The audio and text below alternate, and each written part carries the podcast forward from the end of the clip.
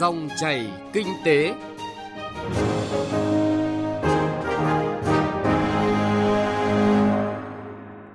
Xin chào quý vị và các bạn. Dòng chảy kinh tế hôm nay có những nội dung sau. Phải cải cách triệt để mới tận dụng được các cơ hội từ EVFTA. Nghĩa vụ trả nợ khi vay tín dụng tiêu dùng.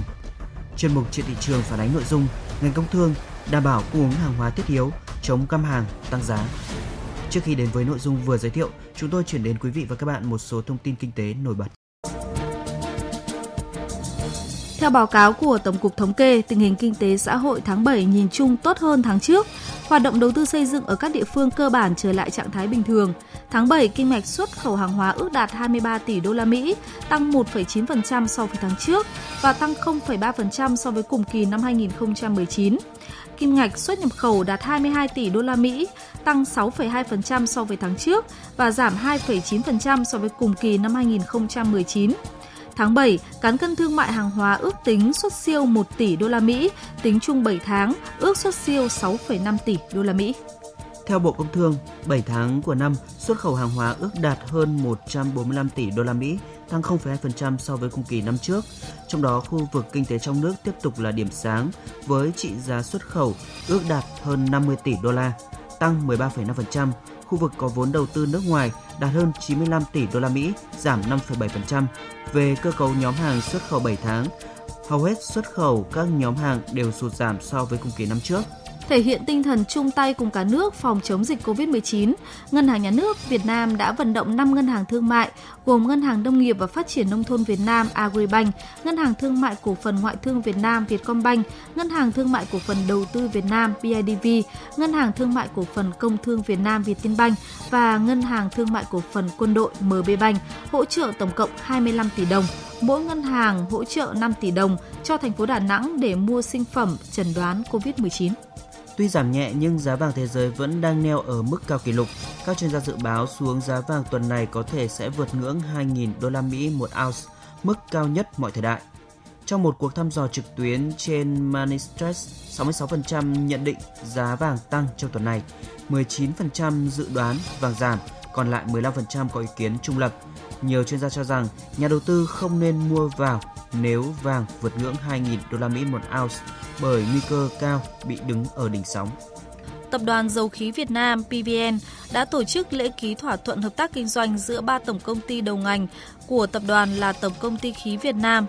Tổng công ty Điện lực Dầu khí Việt Nam và Tổng công ty cổ phần Dịch vụ Kỹ thuật Dầu khí Việt Nam và lễ ký thỏa thuận hợp tác giữa Tổng công ty khí Việt Nam và Tổng công ty Hóa chất và Dịch vụ Dầu khí.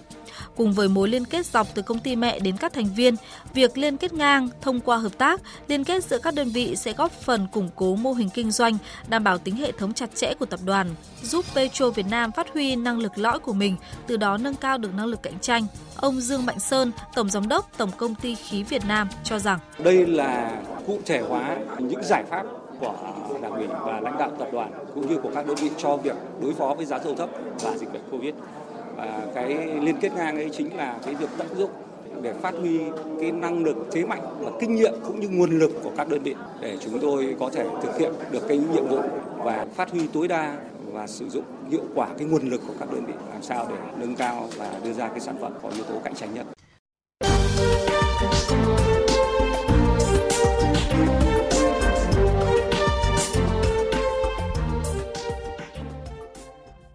Thưa quý vị và các bạn, sau tròn 10 năm kể từ khi khởi động đàm phán và đi đến ký kết, phê chuẩn Hiệp định Thương mại Tự do EVFTA giữa Việt Nam và Liên minh châu Âu EU, Hiệp định này chính thức có hiệu lực từ ngày 1 tháng 8 năm 2020 với rất nhiều các cam kết thương mại thông qua xóa bỏ thuế quan. EVFTA được kỳ vọng sẽ thúc đẩy quan hệ dài hạn giữa Việt Nam và Liên minh châu Âu, tạo ra môi trường kinh doanh thuận lợi, từ đó tăng cường thúc đẩy thương mại, đầu tư, tạo chuỗi cung ứng mới. Đặc biệt, trong bối cảnh đối phó với những thay đổi của đại dịch COVID-19, các nước đều đang trong quá trình nỗ lực để đa dạng hóa chuỗi cung ứng của mình. Theo đại diện của các hiệp hội doanh nghiệp và chuyên gia, Việt Nam cần cải cách thể chế mạnh mẽ gắn với xây dựng các cơ sở hạ tầng thiết yếu để tận dụng được các cơ hội phát triển bền vững. Vâng thưa quý vị và các bạn có thể điểm ra những con số biết nói về cơ hội cho Việt Nam khi hiệp định EVFTA có hiệu lực như là EU cam kết xóa bỏ ngay khoảng 85,6% số dòng thuế nhập khẩu hàng hóa của Việt Nam vào thị trường này, tương đương hơn 70% kim ngạch xuất khẩu của Việt Nam sang EU và gần 100% kim ngạch xuất khẩu của Việt Nam sang EU sẽ được xóa bỏ thuế nhập khẩu hoàn toàn sau 7 năm. Theo nghiên cứu của Bộ Kế hoạch và Đầu tư ở thời điểm trước khi có dịch COVID-19 xuất hiện, cho thấy ngay trong vòng 5 năm đầu thực hiện, Hiệp định EVFTA có thể đóng góp vào nền kinh tế tăng thêm khoảng từ 2,18 đến 3,25%, tức là xung quanh 0,5 điểm phần trăm GDP mỗi năm. Đây là tác động lớn hơn nhiều so với tất cả các hiệp định EVFTA trước đây mà chúng ta đã tham gia, kể cả so với hiệp định CPTPP mà Quốc hội phê chuẩn trước đây. Đặc biệt, Ngân hàng Thế giới VKB đã nhấn mạnh đến khía cạnh xóa đói giảm nghèo, cũng như khả năng các hộ gia đình vươn lên đạt mức tầng lớp trung lưu. Theo nghiên cứu của VKB, nếu lấy chuẩn xóa đói giảm nghèo cao của Ngân hàng Thế giới, thì có khoảng 800.000 người Việt Nam có thể thoát nghèo nhanh hơn so với kịch bản không có EVFTA. Theo tiến sĩ Vũ Tiến Lộc, Chủ tịch Phòng Thương mại và Công nghiệp Việt Nam, đó mới chỉ là cơ hội. Để những con số đó trở thành hiện thực, Yếu tố quyết định nằm ở quyết tâm cải cách thể chế để thực thi chủ động, hiệu quả hiệp định này. Hội nhập EVFTA hay là hội nhập kinh tế quốc tế nói chung, cái yếu tố quyết định thành công chính là những cái đổi mới thể chế trong nước và chỉ có những cái đổi mới thể chế mạnh mẽ hơn để giúp nâng cao được năng lực cạnh tranh của nền kinh tế và các doanh nghiệp thì mới tạo điều kiện cho chúng ta có thể cạnh tranh thành công trong cái thị trường toàn cầu. Và tôi cho rằng để thực hiện hội nhập thành công thì cải cách thể chế là yêu cầu quan trọng nhất thể chế nào thì doanh nghiệp đó, mà thể chế nào thì chuỗi giá trị kiểu đó. Nếu chúng ta có một cái thể chế chất lượng tốt hơn thì chúng ta sẽ thu hút được những công đoạn có giá trị cao hơn của các cái chuỗi giá trị toàn cầu. Còn nếu chất lượng thể chế không cao thì chúng ta cũng mãi chỉ dừng lại ở khâu gia công, lắp ráp và chủ yếu dựa vào cái nguồn nguyên liệu nhập khẩu và giá trị gia tăng không có lớn. Cho nên tôi vẫn nghĩ là cái cái thể chế là cái yêu cầu quan trọng nhất. Đồng quan điểm này, tiến sĩ Đặng Kim Sơn, nguyên viện trưởng Viện Thể chế và Thị trường Nông nghiệp cho rằng, các vấn đề xã hội và môi trường là những thách thức rất mới và cũng là cơ hội rất mới trong các hiệp định thương mại tự do thế hệ mới thứ ba như là CPTPP và EVFTA. Với một ngành nông nghiệp đa số là doanh nghiệp nhỏ với hơn 10 triệu hộ nông dân, nếu không hình thành được chuỗi liên kết đủ tiêu chuẩn từ sản xuất đến thị trường thì khó có thể đứng vững trên chính sân nhà. Tiến sĩ Đặng Kim Sơn nêu quan điểm đã đến lúc chúng ta phải xây dựng lại toàn bộ, ít nhất là các cái mặt hàng chiến lược chúng ta. Những mặt hàng tỷ đô đấy là chúng ta phải xây dựng các chuỗi giá trị. Sau đó đấy, ở đầu sản xuất đấy, hình thành các vùng chuyên canh. Lõi của nó phải có các nhà máy, có các cái hấp về logistics ờ, các cái trung tâm về gọi là dịch vụ hậu cần đấy. Thế rồi các viện nghiên cứu của trường đại học để đưa công nghệ ra, để có các cái khu công nghiệp để sản xuất vật tư và chế biến nông sản có hình thành được cả một cái thế trận như thế đấy, thì chúng ta mới kết nối được với cái chuỗi giá trị mới đưa được hàng hóa ra và mới đảm bảo được xuất xứ đảm bảo được chất lượng. Cái việc đó không chỉ nói chuyện quy hoạch trên bản đồ chuyện đó là phải có quyết tâm chính trị của trung ương của địa phương xây dựng thành các cái vùng địa bàn xây dựng cơ sở tầng tổ chức dịch vụ kỹ thuật và nhất là thay đổi thể chế phải thành lập hợp tác xã phải liên kết với doanh nghiệp. Tôi nghĩ cái khó khăn và quan trọng nhất thành bại của chúng ta là vấn đề thể chế chúng ta có vượt qua cái thể chế không? Xây dựng được cái hiệp hội mạnh hay không? Xây dựng được hợp tác xã mạnh hay không? Xây dựng chuỗi giá trị mạnh hay không? Là yếu tố quyết định để chúng ta thắng lợi trong cuộc chiến này. Thì chính phủ mạnh dạn giao cho các tổ chức hiệp hội những chương trình tư vấn hỗ trợ để phổ biến cho các hội viên thì đây là một mũi tên trúng hai đích. Đó là cơ quan nhà nước có điều kiện tập trung vào nhiệm vụ chính chốt của mình là làm quản lý nhà nước làm luật chơi, sân chơi và làm trọng tài cho nền kinh tế. Còn các hiệp hội doanh nghiệp và thị trường các dịch vụ hỗ trợ sẽ phải đóng vai trò quan trọng trong việc cung cấp các dịch vụ cho doanh nghiệp. Thông qua chính sách hỗ trợ của nhà nước để thúc đẩy thị trường, thúc đẩy sự phát triển của các hiệp hội doanh nghiệp. Nếu bằng cách này, chúng ta sẽ có được một cộng đồng hiệp hội đủ mạnh để vừa hỗ trợ được doanh nghiệp những hạt nhân của nền kinh tế, vừa là cánh tay nối dài của nhà nước để tham mưu, tư vấn, phản biện, giúp cho nhà nước xây dựng thể chế thuận lợi hơn cho hoạt động phát triển của doanh nghiệp và nền kinh tế.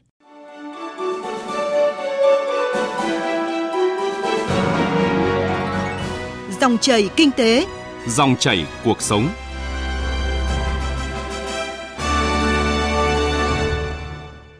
Thưa quý vị và các bạn, trong giai đoạn dịch bệnh, đối mặt với nhiều khó khăn và rủi ro, dẫn đến nợ của doanh nghiệp và cá nhân dễ trở thành nợ xấu của hệ thống ngân hàng và các công ty tài chính. Tuy nhiên, nhiều người vẫn có quan điểm chưa đúng về phương án trả nợ hay thủ tục giãn nợ của hình thức tín dụng tiêu dùng. Để tìm hiểu thêm về pháp lý liên quan đến người đi vay và giúp người đi vay có thêm kiến thức nghĩa vụ trả nợ, phóng viên Bảo Ngọc có cuộc trao đổi với thạc sĩ luật sư Đặng Văn Cường, trưởng văn phòng luật sư chính pháp Hà Nội. Mời quý vị và các bạn cùng nghe. Thưa ông, thực tế hiện nay vì nhiều lý do nhiều khách hàng vay tín dụng tiêu dùng đang bắt đầu có xu hướng không thanh toán nợ, chê ý trốn nợ. Ông có thể nói rõ hơn về nghĩa vụ trả nợ của hình thức cho vay tiêu dùng này ạ? Vâng, có thể nói rằng là uh, hoạt động của các công ty tài chính trong thời gian gần đây thì cũng gây ra nhiều cái sự tranh cãi giữa câu chuyện là việc cho vay và việc thu hồi nợ. Thì thực tế cho thấy rằng là trong các hoạt động tín dụng ấy, thì hoạt động uh, cho vay tiêu dùng của công ty tài chính là hoạt động chứa nhiều rủi ro uh, bởi vì là trong hoạt động này thì các công ty cho vay thì thường là sẽ không có thế chấp mà bằng hoạt động tín chấp. Bởi vậy là khi đến cái cái hạn trả nợ thì nhiều khách hàng đã không thực hiện cái việc trả nợ đúng hạn dẫn đến câu chuyện là xảy ra việc ờ, đòi nợ thậm chí là cái việc ờ, tranh cãi tranh chấp dẫn đến là có những cái mâu thuẫn. Còn cái việc mà nhiều người ác cảm với công ty tài chính ấy, thì nó cũng xuất phát từ một vài nguyên nhân. Thì ở đây thì ờ, chúng ta có thể thấy rằng ở Việt Nam hiện nay ấy, thì việc đòi nợ thì thực hiện qua hai thủ tục.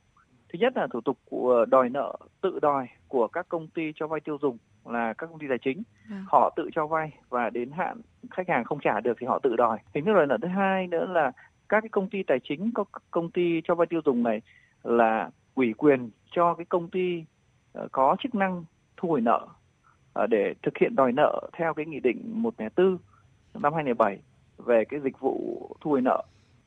Chính vì vậy là dưới góc độ pháp lý ấy, thì pháp luật quy định rất là chặt chẽ, rất là cụ thể đối với hoạt động thu hồi nợ của công ty tài chính. À, hiện nay thì chúng ta à, đang áp dụng cái quy định tại thông tư số 43 năm 2016 của Ngân hàng Nhà nước Việt Nam về uh, cho vay tiêu dùng của công ty tài chính. Uh, ngoài ra thì từ ngày 1 tháng 1 năm 2020 thì thông tư số 18 năm 2019 có hiệu lực pháp luật sửa đổi bổ sung một số điều của thông tư 43. Vậy theo pháp luật quy định, nếu vi phạm hợp đồng vay tín dụng tiêu dùng thì khách hàng sẽ bị xử lý ra sao? Về nguyên tắc là có vay có trả. À, khi mà mình gặp những cái hoàn cảnh khó khăn cần đến tiền thì, ờ, mà được các cái công ty doanh nghiệp mà cho vay thì đấy là một cái sự rất là tốt rồi, giải quyết được cái khó khăn. Và khi đến cái hạn trả nợ thì những cái người vay phải có nghĩa vụ trả nợ đây là không chỉ là vấn đề pháp luật mà còn là vấn đề đạo đức xã hội à, bởi vậy là uh, trong trường hợp mà đến hạn trả nợ mà vì một yếu tố lý do nào đó mà khách hàng mà không trả được nợ thì đó là vi phạm cái quy định của cái hợp đồng tín dụng. Và lúc này thì phát sinh các cái quyền của bên cho vay. Bên cho vay có thể là uh, bán cái nợ này cho cái bên dịch vụ thu hồi nợ để ừ. thực hiện việc đòi nợ. Tuy nhiên là cũng có thể nói rằng là cái dịch vụ thu hồi nợ thì đòi nợ thì cũng trên cơ sở nhắc nợ xác minh nguồn nợ và à, thỏa thuận cái phối hợp cái phương án để để trả nợ. Đấy bởi vậy là à, với những người mà đi vay à, tín chấp vay tiêu dùng thì khi mà đã nhận được tiền rồi khi đã thực hiện cái hợp đồng tín chấp rồi thì phải có ý thức trả nợ thì phải nghiêm túc trong cái việc thực hiện cái số tiền đó theo đúng mục đích vay và à, trong trường hợp khó khăn trong việc trả nợ thì phải có thông báo kịp thời và phải có những thỏa thuận phương án để mà giãn nợ, để mà hoãn nợ, để mà có những cái giải pháp để uh, tích cực để cái hoạt động uh, cho vay và hoạt động vay nó diễn ra một cách lành mạnh. Thế còn trường hợp mà đã nhận tiền rồi mà gian dối, bỏ trốn hoặc sử dụng tiền mục đích bất hợp pháp dẫn mất khả năng trả nợ thì những hành vi đó có dấu hiệu hình sự và người vay tiền có thể đối mặt với những cái án tù nghiên cứu pháp luật quốc tế và đặt trong bối cảnh Việt Nam. Theo ông thì các hoạt động thúc giục, đôn đốc trả nợ như là nhắn tin gọi điện có phù hợp không? Là khi đòi nợ thì pháp luật cho phép bên đòi nợ có thể tự mình tự mình đòi nợ hoặc là ủy quyền cho cái bên thứ ba đòi nợ. Cái việc tự mình đòi nợ thì có thể có rất nhiều hình thức để tự mình đòi nợ. Dịch vụ ờ, đòi nợ thì cũng là một dịch vụ cần thiết. Tôi nghĩ rằng sẽ chắc chắn là Việt Nam sẽ không bỏ được. Bởi vì là có việc thu hồi nợ nó có hiệu quả hay không thì liên quan sống còn của doanh nghiệp khi mà cái công ty tài chính hoặc là các cái đơn vị mà cho vay một khoản tiền lớn ờ, hoặc là có một khoản nợ lớn mà không thu hồi được kịp thời thì dẫn đến các doanh nghiệp có thể khó khăn, thậm chí có thể phá sản bởi vậy nên việc đòi nợ thu hồi nợ thì cần phải được uh, pháp luật quy định cụ thể chi tiết cũng như là đảm bảo quyền lợi của người có tài sản mà à, đang chưa đòi được. Vâng, xin trân trọng cảm ơn ông.